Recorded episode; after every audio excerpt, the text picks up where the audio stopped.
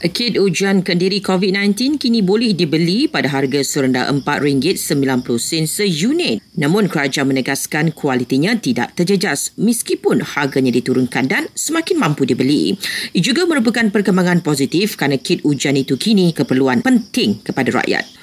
Pulau Pinang kini membenarkan semua aktiviti pengimarahan secara bersemuka di masjid dan surau di seluruh negeri itu dengan pematuhan SOP.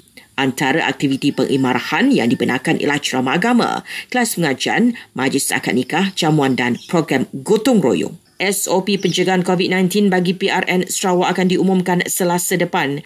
PRN Sarawak akan berlangsung pada 18 Disember manakala pengundian awal pada 14 Disember.